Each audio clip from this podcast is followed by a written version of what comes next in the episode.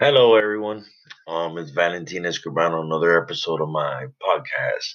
Today, I'm just going to talk about board members, you know, and all types of board members, especially uh, a scenario that I have at a property I manage. So, yeah, I've been doing this for 15 years, and I have met all types of board members from strict board members to board members who really care about the property to smart board members to board members who just want the power.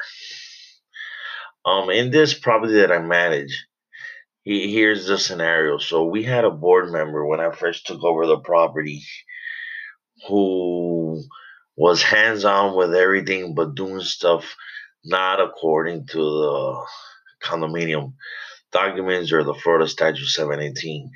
For instance, this board member would just place fines on different units for anything.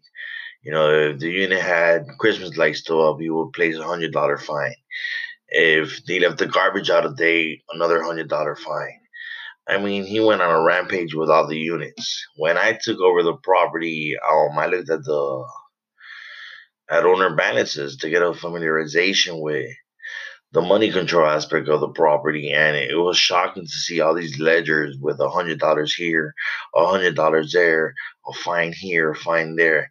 So, you know, in a condominium, before you could even find a unit owner, you gotta have something called a grievance committee, which is your violation committee. Let's say me as a property manager, I tour the property and I see a violation on the unit, and I send him a letter saying he has ten days to to take care of this violation.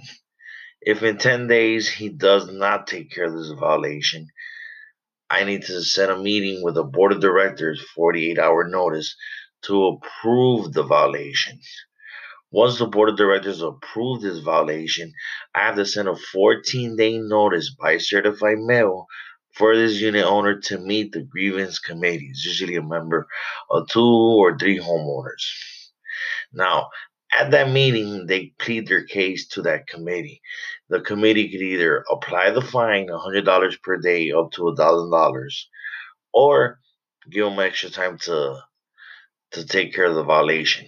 Now, but at no time can a board member just place fines. You need to go through this process because a homeowner in return could could sue the association for doing things incorrect and they will lose.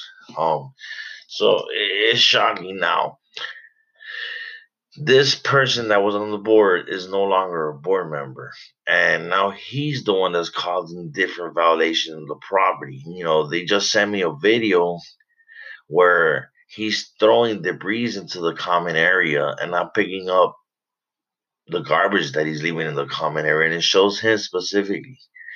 So you know a lot of things bother me with that because he was so much about giving the property up to par doing the stuff illegally, and now he's doing that spreading, doing the bad stuff. Um, he parks a motorcycle in front of his unit again.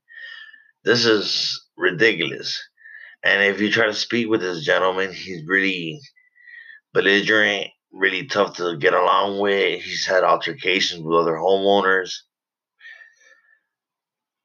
I mean, I've been trying to my best to control the situation. Now, this person in return also had problem with the law.